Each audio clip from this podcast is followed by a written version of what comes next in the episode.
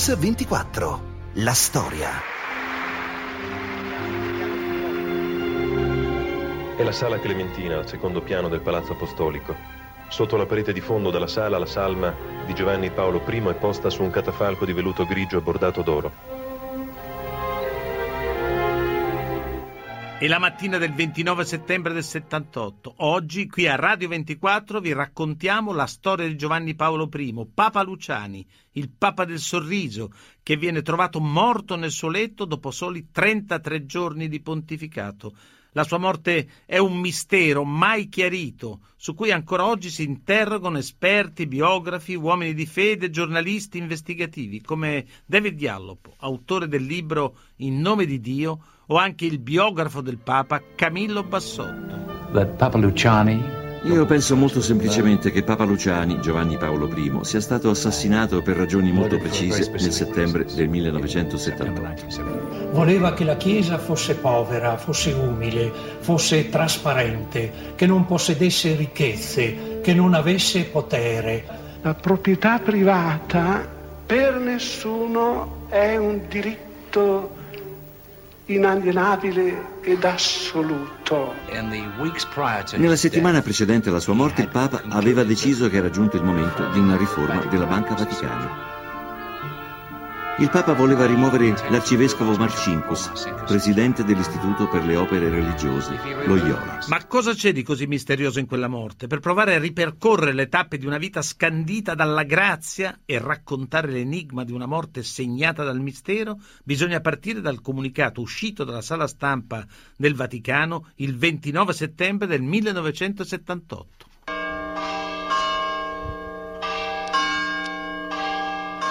Questa mattina, 29 settembre, verso le 5.30, il segretario privato del Papa, non avendo trovato il Santo Padre nella cappella del suo appartamento privato, lo ha cercato nella sua camera e lo ha trovato morto nel letto, con la luce accesa, come se fosse intento a leggere.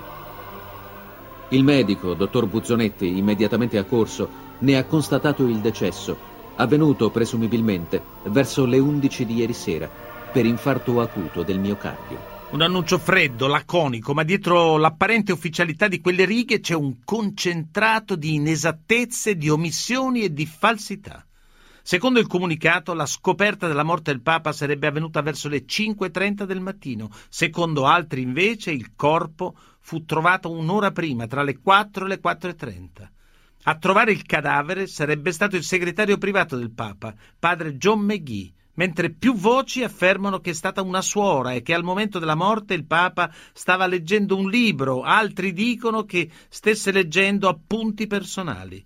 Il decesso sarebbe avvenuto verso le 11 della sera precedente, altre testimonianze ancora lo collocano nelle prime ore del mattino e Papa Luciani, secondo questi testimoni, sarebbe morto per infarto. Ma cerchiamo allora di capirne di più. Il biografo di Papa Luciani ha raccolto la testimonianza di Vincenza Taffare, la suora che ha accudito per anni Albino Luciani e che dopo la morte del Papa si è ritirata in un convento con il voto di silenzio impostole dalla Santa Sede. Questa la sua testimonianza.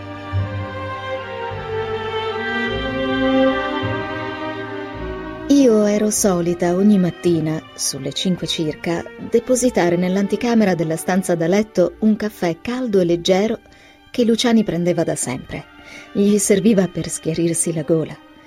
Battevo due o tre colpi sulla porta per avvisare il Santo Padre che il caffè era pronto.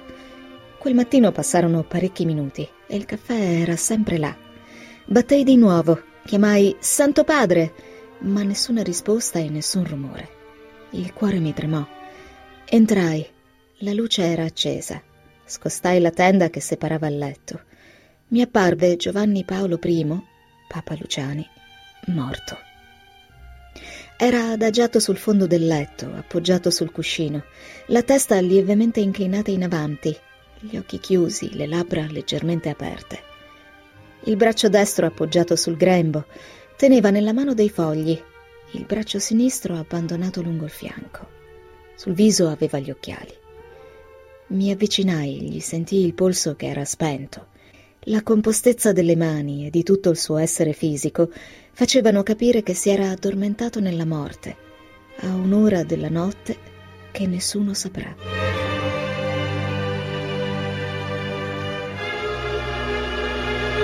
Ma la domanda più importante è un'altra. Di che cosa è morto Papa Luciani? A rispondere questa volta è Edoardo Luciani, il fratello del Papa.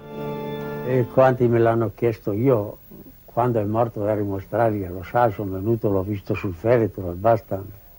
Però a tanti io ho detto, guardate che in famiglia no, io conosco tre casi della nostra famiglia di gente morta a 60, 62, 63 anni con lo stesso nome, senza che dicessero mal di testa, senza che dicessero poco appetito e sono mancati così. Dopo ho sentito queste illazioni, queste voci, ho tornato a parlare con i segretari che sono ancora vivi. Quel che ha mangiato lui ha mangiato loro. È fantasia. Io sono arci, non convinto, arci convinto che gli è successo quel che è successo alle zie e al nonno. Continuiamo a raccontarvi qui su Radio 24 il mistero della morte di Papa Luciani.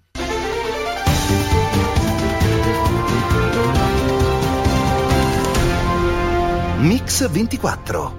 La storia. Stiamo ricostruendo qui a Radio 24 la strana morte di Papa Luciani, scomparso, secondo il fratello Edoardo, per malattia, la stessa che ha colpito altre persone in famiglia. Di tutt'altra idea è invece David Yallop, giornalista investigativo. Putting it very simply, that Papa Luciani io penso molto semplicemente che Papa Luciani, Giovanni Paolo I, sia stato assassinato per ragioni molto precise nel settembre del 1978. Credo che qualcuno abbia messo della digitalina o altro veleno che non lascia tracce fra le medicine che il Papa assumeva regolarmente. L'ipotesi di Yallop non è assolutamente dimostrabile, neanche un'autopsia infatti avrebbe permesso di accertare la presenza della digitalina, un veleno che non lascia nessuna traccia. Tuttavia, sulla morte del Papa c'è anche un'altra ipotesi. Il teologo Gianni Gennari all'indomani della morte di Giovanni Paolo I avrebbe ricevuto le confidenze di un alto prelato che però ha preferito rimanere anonimo.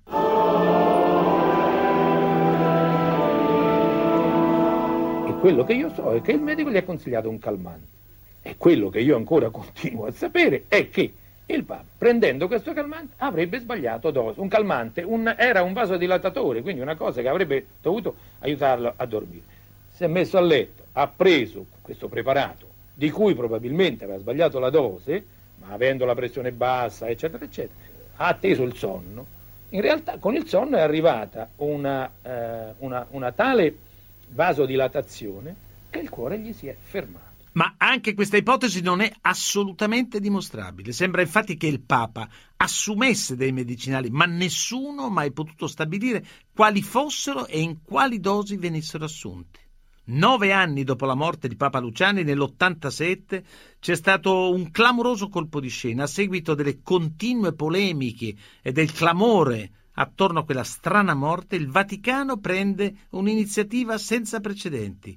Affida a John Cornwell, scrittore ex seminarista, il compito di confutare le tesi dell'omicidio e le conclusioni della sua inchiesta aprono la strada a un'altra ipotesi. My theory is la mia ipotesi è che nel giorno della sua morte un grumo di sangue piuttosto esteso abbia cominciato a circolare fino a raggiungere il cuore e a provocarne l'arresto immediato.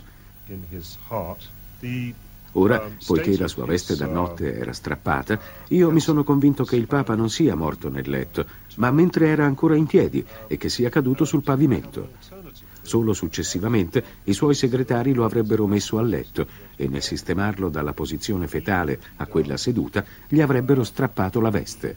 Ma è solo una mia teoria personale. Secondo John Corwell, insomma, Papa Luciani è morto per embolia e non per infarto. Ma Corwell dice anche che il Papa, forse già malato, sarebbe morto per l'eccessivo carico di lavoro e di responsabilità piovuto sulle sue spalle. Intanto Passano altri cinque anni, siamo nel 92, è un religioso spagnolo, padre Jesus Lopez, nel libro dal titolo Si chiederà conto, formula una nuova ipotesi sulla strana morte di Papa Luciani. Una prima conclusione del libro è la mancanza di fondatezza del comunicato ufficiale del Vaticano,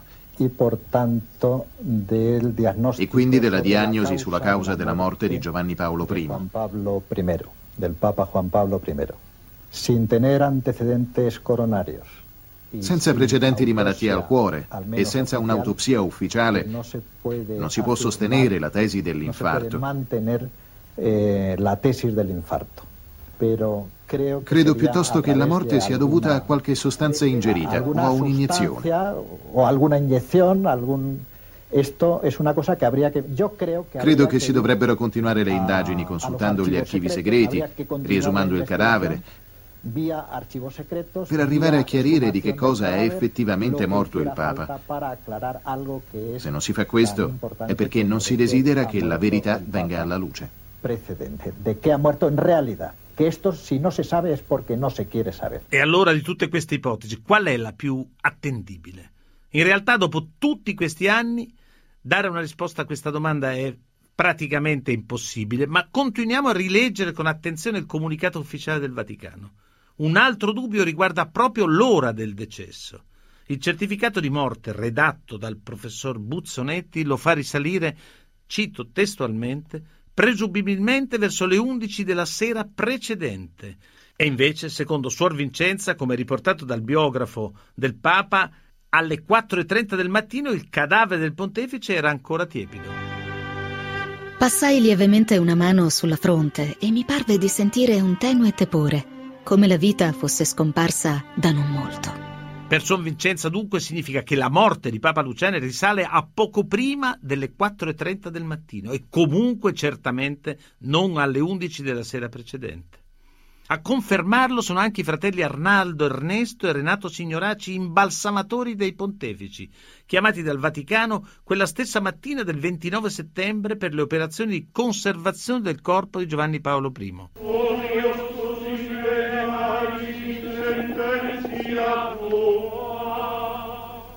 potete descrivere, se ricordate, com'era la sensazione che avete avuto entrando nella stanza? Di... Ma l'aspetto era serenissimo, anzi quasi sorridente, ricordo io. E colorito? colorito, so. ha fatto un, un'impressione veramente, di, veramente che, eh, calmo, gioioso, ecco, di gioia. Sì, perché nelle prime ore della morte eh, il sangue non è che deposita, si cioè forma ipostasi immediatamente ha ancora un limite vita, quindi il circolo, eccetera, e rimane un leggero colorito, certo, ma non cereo, insomma. Secondo voi, gira. al vostro occhio esperto, quanto tempo era passato dal, dal vostro arrivo alla morte? E così si può calcolare, erano solo 4 ore, per 4-5 ore, roba del genere, infatti ho detto 9-10 mattino. Anche secondo i fratelli Signoracci, dunque, la morte di Papa Luciani sarebbe intervenuta tra le 4 e le 5 del mattino. E questo confermerebbe la testimonianza di Suor Vincenza, smentendo invece il comunicato ufficiale del Vaticano. E dunque ancora incertezze, dubbi, interrogativi mai risolti definitivamente. I dubbi del resto riguardano anche le condizioni di salute del pontefice.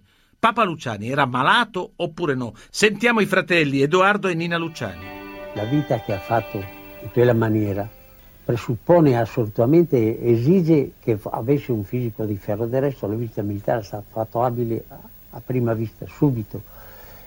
E le, le, ho detto, io ero considerato l'orso della famiglia, ho fatto diversi anni di servizio militare in artiglieria pesante e campale, ma non avrei fatto per 15 giorni la vita che faceva lui, che ha fatto lui per decine e decine di anni in piedi dalla mattina alle quattro e mezza dalla, vero, della mattina fino alle 10, le 11 di sera, sempre in piedi e sempre impegnato, e sempre impegnato senza relax mai. Due anni prima, non ricordo se due o tre, eh, mio fratello ha avuto un embolo all'occhio e io che ero andato a trovarlo gli ho, gli ho chiesto spiegazione, sono profana, di cosa è e lui mi ha risposto, se questo male mi fosse arrivato al polmone o al cuore, sarei rimasto morto senza accorgermi. Anche qui le notizie sono contrastanti. Secondo alcuni Albino Luciani arriva al soglio pontificio con un fisico fragile, provato. Il suo cuore e i polmoni sono deboli. Secondo altri, Luciani ha una salute di ferro. Così il giornalista David Yellop. La persona che andò a letto quella sera era un uomo sano, perfettamente in forma. Ho parlato con moltissime persone che lo avvicinarono quel giorno e anche di sera. Nessuna di loro ha notato il benché minimo segno di malattia o anche solo di malessere. Ciò nonostante, prima del mattino successivo, il Papa era morto. Ma proprio sulle condizioni di salute del Papa nel 1987 c'è un nuovo colpo di scena. Nel corso della trasmissione televisiva Giallo di Enzo Tortora, uno dei segretari privati di Giovanni Paolo I, Don Diego Lorenzi, rilascia una dichiarazione clamorosa che contraddice tutte le precedenti testimonianze. Non l'ho mai rivelato a nessuno perché nessuno è venuto a chiedermi spiegazioni o lumi a riguardo. La sera in cui sarebbe morto, verso le 18.30, è vero che il Santo Padre ha ricevuto in udienza il Cardinal Villot. L'udienza durò circa un'ora, alla fine della quale io riaccompagnai il segretario di Stato di allora all'inizio della terza loggia. Poi tornai nel mio studio e la porta del mio studio confinava con quella del Sommo Pontefice, il quale si fermò sulla soglia della porta stessa e a me e a padre Maghi, che era mio collega di lavoro, disse ma strano, sento delle fitte e dei dolori qui al petto con un senso di forte peso ed oppressione. La cosa stupì sia padre Maghi che il sottoscritto. Se ci fosse stato presente un medico avrebbe detto qui c'è un brutto infarto in agguato. Ma perché Don Diego Lorenzi, segretario particolare del Papa, ha rivelato solo a dieci anni di distanza dalla morte questo particolare così importante? E perché il pontefice avrebbe detto solo a Don Lorenzi di questo fatto? Quella sera stessa, infatti, alle 21.30, Papa Luciani parla al telefono con il suo medico personale, il dottor Antonio Daros, e Daros, negli anni, dirà sempre che il Papa in quell'ultima telefonata non ha fatto cenno a nessun malessere. E allora a chi credere? L'unica cosa certa è che anche su questo esistono delle contraddizioni. La storia di Papa Luciani e della sua morte misteriosa che stiamo raccontando qui a Radio 24 continua dopo la pubblicità.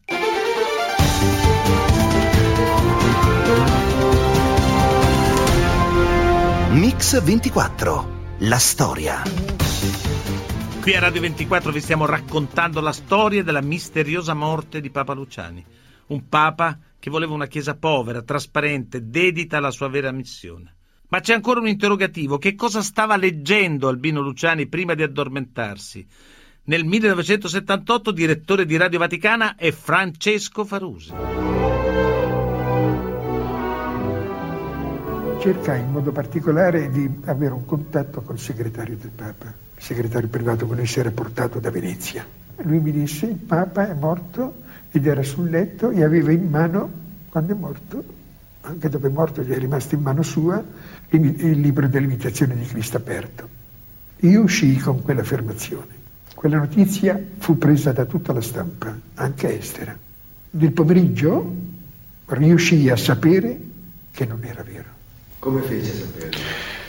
Riuscii a saperlo eh, prendendo contatti eh, nel, proprio nel, in seno alla segreteria a personalità più che attendibili, i quali mi dissero padre no, assolutamente no, non aveva l'imitazione di Cristo. Il Papa aveva in mano un foglio con degli appunti, dei quali non si è detto e non si dirà nulla. Giovanni Gennari, giornalista e scrittore. Quella sera lui, prima di cena, ha avuto un incontro che è stato abbastanza vivace con il cardinale Jean Villot, che era il segretario di Stato. Io so che in quell'incontro lui ha presentato a Villot un panorama di alcuni cambiamenti in curia che avrebbe desiderato fare. Richiamava come segretario di Stato Benelli, accettando le dimissioni del cardinale Villot che per ora erano state congelate. Villot gli ha risposto, Santità, lei è il Papa, però se lei fa questo sarà interpretato come una specie di sconfessione degli orientamenti fondamentali del pontificato di Paolo VI. Luciani era rimasto molto eh, amareggiato e tenendo sulle ginocchia questo foglio misteriosamente scomparso, su cui era scritto questa specie di organigramma futuro, eccetera, eccetera, ha atteso il sonno. In realtà con il sonno è arrivata una tale vasodilatazione che il cuore gli si è fermato. Una volta stabilito che il Vaticano ha mentito su chi ha trovato il cadavere e su quello che stava leggendo al momento della morte, erano degli appunti e non un libro, dove era scritto in sostanza la sua intenzione di rimuovere alcuni prelati. Che ha mentito su così tanti argomenti, viene da domandarsi il perché di questa copertura, il perché di tutte queste menzogne. E la risposta è perché c'era qualcosa da coprire. In quelle carte, secondo David Yallop, ci sarebbe il movente dell'omicidio di Papa Luciani. Un'ipotesi terribile che però non trova nessuna conferma, anche perché, lo ricordo, sul cadavere del Papa non è stata effettuata alcuna autopsia. E lo conferma l'imbalsamatore dei pontefici, Ernesto Signoracci, che ha avuto accesso al corpo del Papa quella mattina del 29 settembre del 1978. No, non fu fatta l'autopsia, anche se ne hanno parlato dicendo che hanno visto un paravento cioè con tutta la gente dentro, la, insomma, i fedeli di chiesa, pensando che procedavamo. Eh. E allora perché non è stata effettuata l'autopsia? Quali erano le vere condizioni di salute del Papa?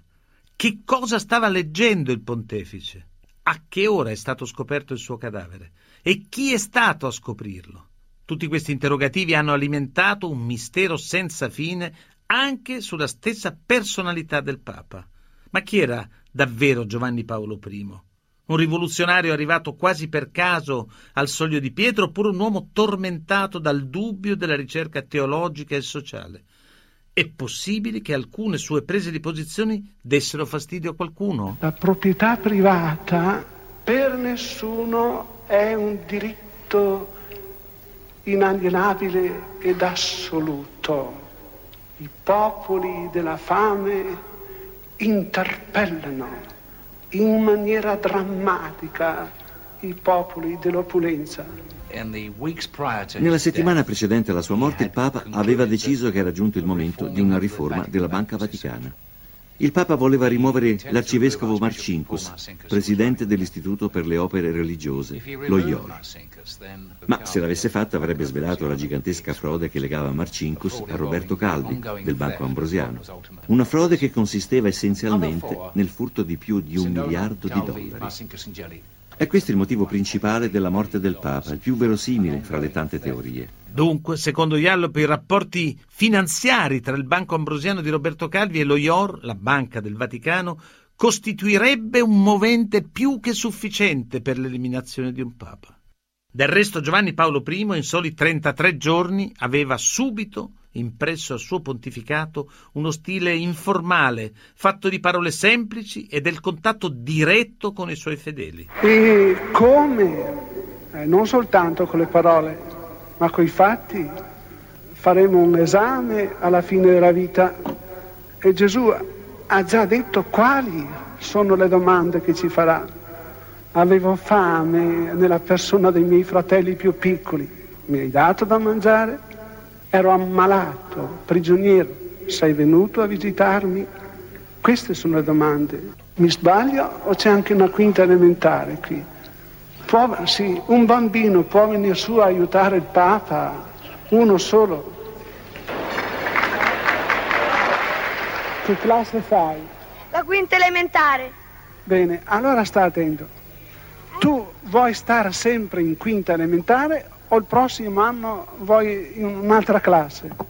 Eh, per me è uguale, però eh, vorrei restare in quinta perché, ho, lascio, perché sennò quando vado in prima media lascio la mia maestra. Però dovrò... Allora stai sempre in quinta o vuoi andare anche in prima media? Vorrei stare sempre in quinta. Oh, ma... Allora questo bambino è diverso dal Papa perché quando io ero in quarta dicevo oh se sarò in quinta. Vedi Daniele, il Signore ha detto a tutti i cristiani, voi siete la luce del mondo, voi siete il sale della terra, diventate perfetti come è perfetto il Padre mio che è nei cieli, quindi mai fermarsi, progredire con l'aiuto di Dio, nell'amore di Dio. D'accordo? Ecco, adesso ti lascio andare. Avete visto che mi ha aiutato? Un montanaro dolce ma irremovibile, una guida per la cristianità, ma anche un teologo semplice e risoluto. Nei pochi discorsi pubblici che ha il tempo di pronunciare nei 33 giorni del suo pontificato, Giovanni Paolo I lascia intravedere l'intenzione di effettuare profondi cambiamenti nella dottrina e negli insegnamenti morali e sociali della Chiesa. E dunque è un papa che sorprende e che si ama. John Cornwell, scrittore. Molti notabili vaticani, ad esempio quanti si occupavano della dottrina della Chiesa, si domandavano se Albino Luciani fosse davvero l'uomo adatto, se sarebbe stato capace di fare il papa senza diventare ridicolo. Quando ad esempio in un discorso disse che Dio era sia padre che madre, ci fu chi nella Santa Congregazione per la Fede restò di sasso perché pensava che si trattasse di un'eresia. Noi siamo oggetto da parte di Dio di un amore intramontabile. È papà, più ancora è madre.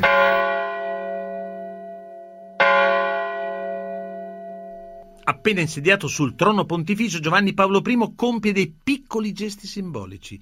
Rifiuta la tiara e la sedia gestatoria, parla con l'io al posto del noi, improvvisa i suoi discorsi, trasmette concetti semplici con parole comprensibili a tutti. In studio con noi abbiamo Gianni Gennari, teologo, giornalista, che abbiamo già sentito nella storia che in qualche modo è un testimone importante di quell'evento.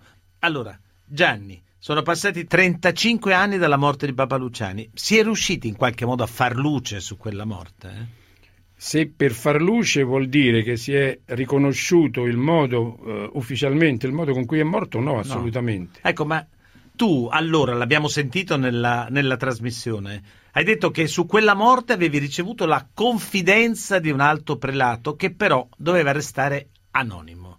Adesso puoi dirci chi no, era? perché è ancora vivo, in ogni modo è quella mattina stessa, poco prima delle sette, io ebbi questa, questa confidenza, ovviamente per telefono. Che ti disse? Mi disse che il Papa era stato trovato morto, sì. poi dopo mi ha spiegato il modo con cui era stato, stato, trovato. trovato morto. Non quello ufficiale. Ecco, gli, gli interrogativi della sua morte l'abbiamo visto nella nostra storia. Diciamo, sono questi. Proviamo a rispondere oggi, se è possibile. Di che cosa è morto?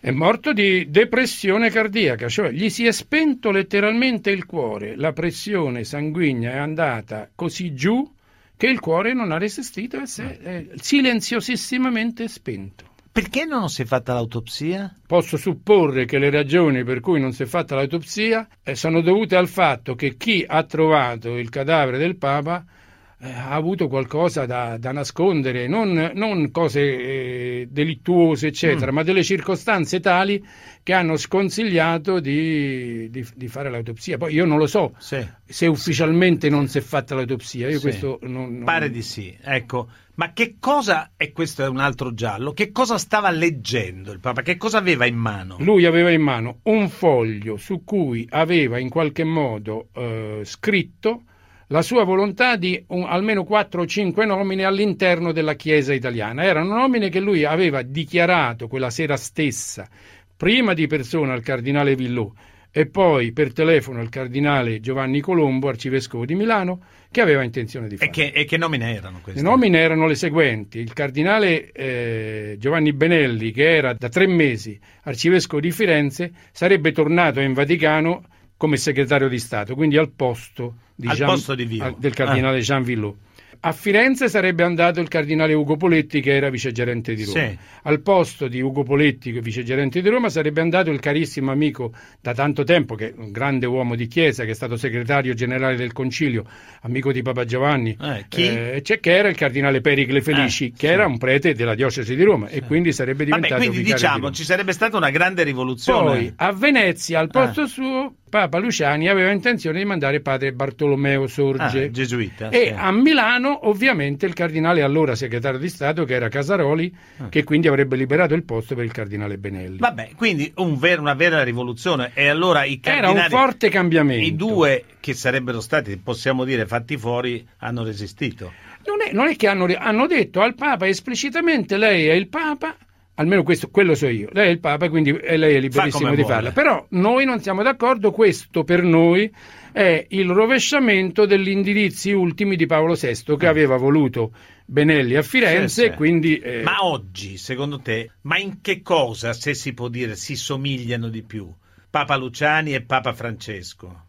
Nella semplicità con cui sono rimasti uomini, pur essendo uomini di chiesa, pur avendo percorso la, chiam- chiamiamola così, la scala della gerarchia ecclesiastica, rimanere se stessi eh, significa, significa fare quello che, che- che ha detto. Io ho sempre portato una borsa da viaggio, io eh, mi sono sempre mosso. Ecco, e quindi eh, per quale ragione adesso devo farmi reggere la borsa da qualcun altro? Me la porto io. Sì. È un'ultimissima cosa. Che cosa ti ha colpito di più fino adesso di Papa Francesco? So che tu in qualche modo lo conosci. Ma che cosa colpisce di più? La sua capacità di abbracciare tutti e di far sentire tutti amati e tutti immediatamente presenti. E quindi è la pastoralità. il- il- Mm. È un vero sua- prete, diciamo. Ma prete nel senso non del, del funzionario. No, no. Ma nel senso di, di di colui che in nome di Cristo annuncia il Vangelo e porta la liberazione, la liberazione de- de- dai dolori, dal- dal- dalle preoccupazioni, dalla disperazione. Un'ultimissima cosa. È vero che mentre andava in Brasile leggeva un tuo libro? Ho saputo di sì. In Ah. Brasile lui si è portato, lui ha detto porto un libro su Santa Teresina di cui sono molto devoto. Ah.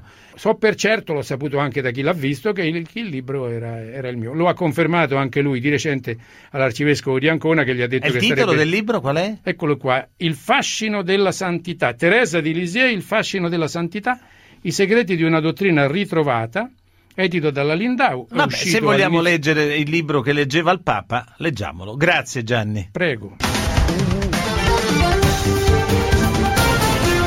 Mix 24. Siamo ancora noi di Mix 24, adesso è il momento di parlare di televisione, di televisione di qualità. Oggi parleremo di televisione con un maestro di cinema che quando fa televisione fa televisione di qualità, Gabriele Salvatores. Gabriele, adesso sei impegnato a Trieste sul set del tuo nuovo film, Il ragazzo invisibile. Di cosa parla? Ho sempre detto che il cinema dovrebbe filmare l'invisibile, ma intendevo dire quelle cose che magari non si possono vedere a, a prima vista, invece questa volta mi tocca proprio di filmare veramente un ragazzo invisibile, è un adolescente, 13 anni, che come tanti adolescenti viene in possesso di un superpotere che, che non sa bene come gestire, nel suo caso però è un superpotere un po' particolare che l'invisibilità. Eh, io credo che Ah. qualsiasi adolescente si sia sentito qualche volta invisibile. Cioè, ognuno di noi di sogna. infatti. Ognuno di noi sogna di esserlo ogni tanto. Sì, sì, Senti, sì. a Venezia quest'anno ha vinto un documentario che è stato un colpo di genio di Bertolucci oppure una crisi del cinema oppure una grande idea. Che cosa? Quello è un discorso molto interessante. Mm. Allora, è vero che, na- che il cinema nasce, c'ha due anime, una quella dei Lumière, che è proprio Mm. quella appunto un po' documentaria, no? I- Certo. gli operai che uscivano dalla fabbrica della Dupont, la- le, le stazioni ferroviarie, eccetera, c'era una finestra sul mondo. L'altra anima del cinema è quella di Méliès, il viaggio nella luna, il cinema, il cinema fantastico. La fantasia, Diciamo, certo. Esatto, diciamo che eh, ognuno ha le sue preferenze. Io credo che il cinema, cinema, cinema eh, in realtà eh, forse debba eh, guardare la realtà, raccontarla, ma crearne una nuova. Eh, Quindi ben venga, ben vengano esperimenti di questo tipo, c'è la, il crossover. Però il cinema resta cinema, diciamo. eh. Secondo me sì, Ecco, secondo Senti, me è partito questo progetto tuo, Italy in a Day. Cioè, chiunque voglia, il 26 ottobre, può realizzare un suo filmato, inviarlo alla RAI. Tu poi farai un montaggio mettendo insieme tutti questi filmati. È una bellissima idea. Ma che cosa ti aspetti da questi frammenti di vita? È una scoperta che voglio fare un po' eh, sugli italiani, sui miei concittadini. Certo. Che cosa ci racconteranno? Che cosa è importante per loro oggi? Eh, di, di, cosa hanno paura, che cosa desiderano. Sai, viviamo in un momento, tu lo sai meglio di certo. me, che è difficile da interpretare, però questo quindi eh, mi aspetto anche di scoprire delle Un'Italia, un pezzo d'Italia, ecco. Un pezzo d'Italia, vedi, questo è proprio un po' come dicevi tu prima, Esatto. è un'operazione un po' a metà tra cinema Eh, e esatto, è per questo che è molto interessante. Hai detto in un'intervista che è importante che in questo progetto ci sia la TV pubblica, cioè la RAI. Ecco, vero, che cosa è per te il servizio pubblico? È, è qualcosa di fondamentale eh, come, come l'acqua, l'aria e il sole. Io credo che eh, no, ma lo penso davvero. Poi tu sei sempre stato Sì, sì, io anche lo penso. campione in questo senso. No, no, eh, il- il, mm, eh, mi capita di rivedere le vecchie trasmissioni Rai. Porca la miseria, ma erano così belle, importanti, eh, così eh, erano veramente finestre sul mondo, altro che internet, perché eh, la rete è vero che ti dà delle informazioni particolari, delle molte informazioni, ma non ha un, un punto di vista. Manca il Mentre racconto, que- manca il racconto. manca Esatto. lo sguardo, no? Esatto. Manca lo sguardo. Invece la RAI avrebbe e potrebbe eh, avere questa funzione in quanto appunto un ente pubblico. E speriamo che Eh, continui in qualche modo ad averla. Questo è un esempio concreto in cui l'ha. anche, anche di sinergie, devo dire, tra le varie Esatto. reti e tra le Eh. varie cose. Questa è una bellissima esperienza. Ecco, prima di, prima di chiudere ti faccio tre domande che sono le stesse domande a cui devono rispondere appunto con un filmato le persone che il 26 ottobre decideranno di partecipare a questo progetto. Ecco, tre domande. Che cosa ami tu? Eh beh, sostanzialmente credo di amare molto, è banale dirlo così, ma No, no, no. eh, la vita nel senso dell'esperienza giorno per giorno, però la strada proprio, cioè stare in mezzo alle persone, cioè, te la ricorderai, eh, beh, un Eh. vecchio libro ovviamente, On the Road, ma anche una vecchia certo. canzone dei Kennedy. Assolutamente. Quello, continuare a stare un po' sulla strada e guardarsi in giro, questa è la cosa che mi piace di più. E di che cosa hai paura invece? Eh, se- anche qui forse è un po' scontato, però insomma non è che bisogna essere originali per forza. Io ho paura della solitudine, nel senso di non poter confrontare eh, la- le mie esperienze con qualcuno. Ti ricordi nel- alla fine del film di Sean Penn Into the Wild, dicevo ho scoperto che la felicità non è vera se non posso condividerla con qualcuno. Io Grandissima frase, infatti. Senti, l'ultimissima cosa, poi ti lascio tornare al tuo set che so che preme. Qual è la tua Italia? Guarda, eh, bisogna un po' immaginarsela, è un sogno eh, da fare. Io credo che noi siamo un grande paese, eh, veramente, lo dico senza, senza retorica. Eh, mh, abbiamo sempre detto un paese di santi, navigatori eh, e poeti. Purtroppo santi non lo siamo più tanto, navigatori neanche perché arrivano da noi i, i- i naviganti, ma ci, siamo- ma ci dimentichiamo che lo siamo stati e, e sognatori forse abbiamo perso un po' eh, la, la capacità di sognare. Bisognerebbe ricordarsi queste tre parole e praticarle. Mi recuperare il sogno di mezz'estate Sì, che ti ha reso sì, così tanta fama. Sì, grazie Gabriele, buon lavoro, grazie mille. Ciao, ciao, a presto.